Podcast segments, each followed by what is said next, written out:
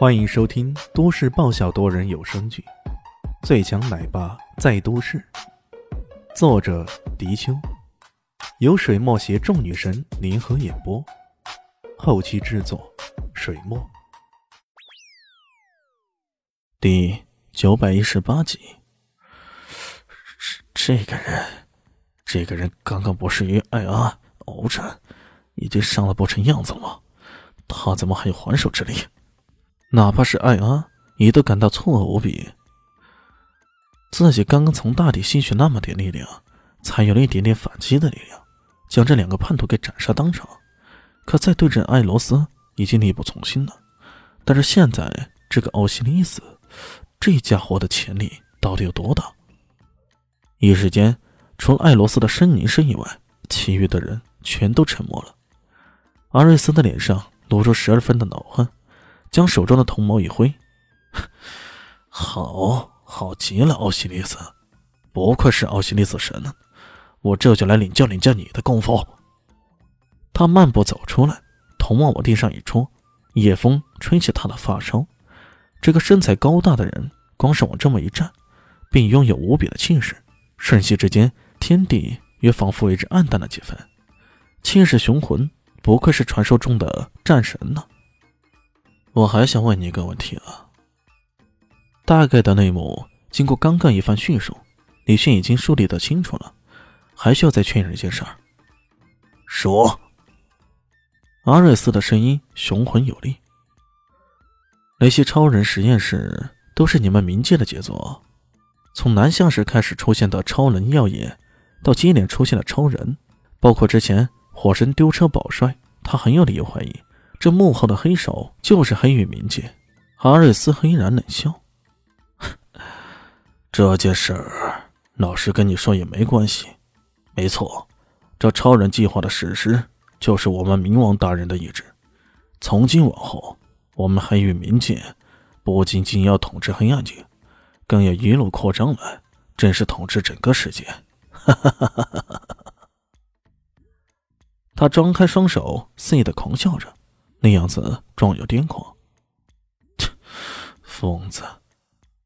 在人类历史上，任何妄图统治全世界的人，无一例外都是疯子。对待疯子的只有一个办法，那就是杀。李迅慢慢的拔出无痕剑，软剑迎风一抖，瞬间绷直，一剑在手，他整个人的气势已经变得不一样了。曾经一段嬉皮笑脸、脑不正经，此刻。已经如一个严肃的老僧，眼观鼻，鼻观心，仿佛在这天地之间，一切都已经不重要了。重要的是，他拥有的这一柄剑，而剑就是他的生命，他的全部一切。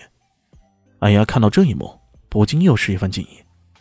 这个人居然在气势上也都没有丝毫变弱的感觉，难道刚刚的一轮搏杀对他没有任何的影响？这这怎么可能？我。刚刚看了死神与地神的对决，现在又可以看到死神与战神的对决，精彩，真是太精彩了！哦，西里斯他不要了命了，接连挑战两大主神，他他这个恢复能力实在是太强了吧！这个时候，全球直播依然在继续，虽然听不清这些人的对话，可是奥西里斯刚刚那一招击倒艾罗斯的情形，还是让人振奋不已。在场的那些人。个个都跟打了鸡血似的，激动万分。特别是刚刚那场神与神的对决，他们还没看过瘾呢。现在又上一场新的神与神的对决，这实在是太激动人心了。因为对话没人听见，这些人并未清楚这黑暗节将会引来大的变局。这一切落在师婆的眼中，却是牙齿咬得咯咯的响。他知道李炫的这一战几乎是关系到整个黑暗界的安危。奥西里斯，挺住啊，挺住！曾经与之为敌、成为敌人的湿婆大神，此刻也不自觉的为李炫加油鼓劲。只可惜，隔着遥遥万里，李炫却也未必能感应得到。受死吧，狂暴之矛！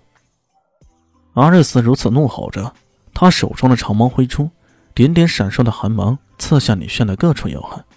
所谓行家一出手。便知有没有，阿瑞斯这一攻击啊，彰显了他作为战神的无比神力。相比之下，刚刚艾罗斯的同谋攻击，简直就像小学生比之于大学教授，差距实在是有点大。不过，令人惊异的是，这一回李迅竟然没有使出威力十足的神龙十三绝，而竟然使出了一手飘飘然、柔柔弱的情人剑法。微笑的人憔悴，此恨绵绵无绝期，多情自古伤离别。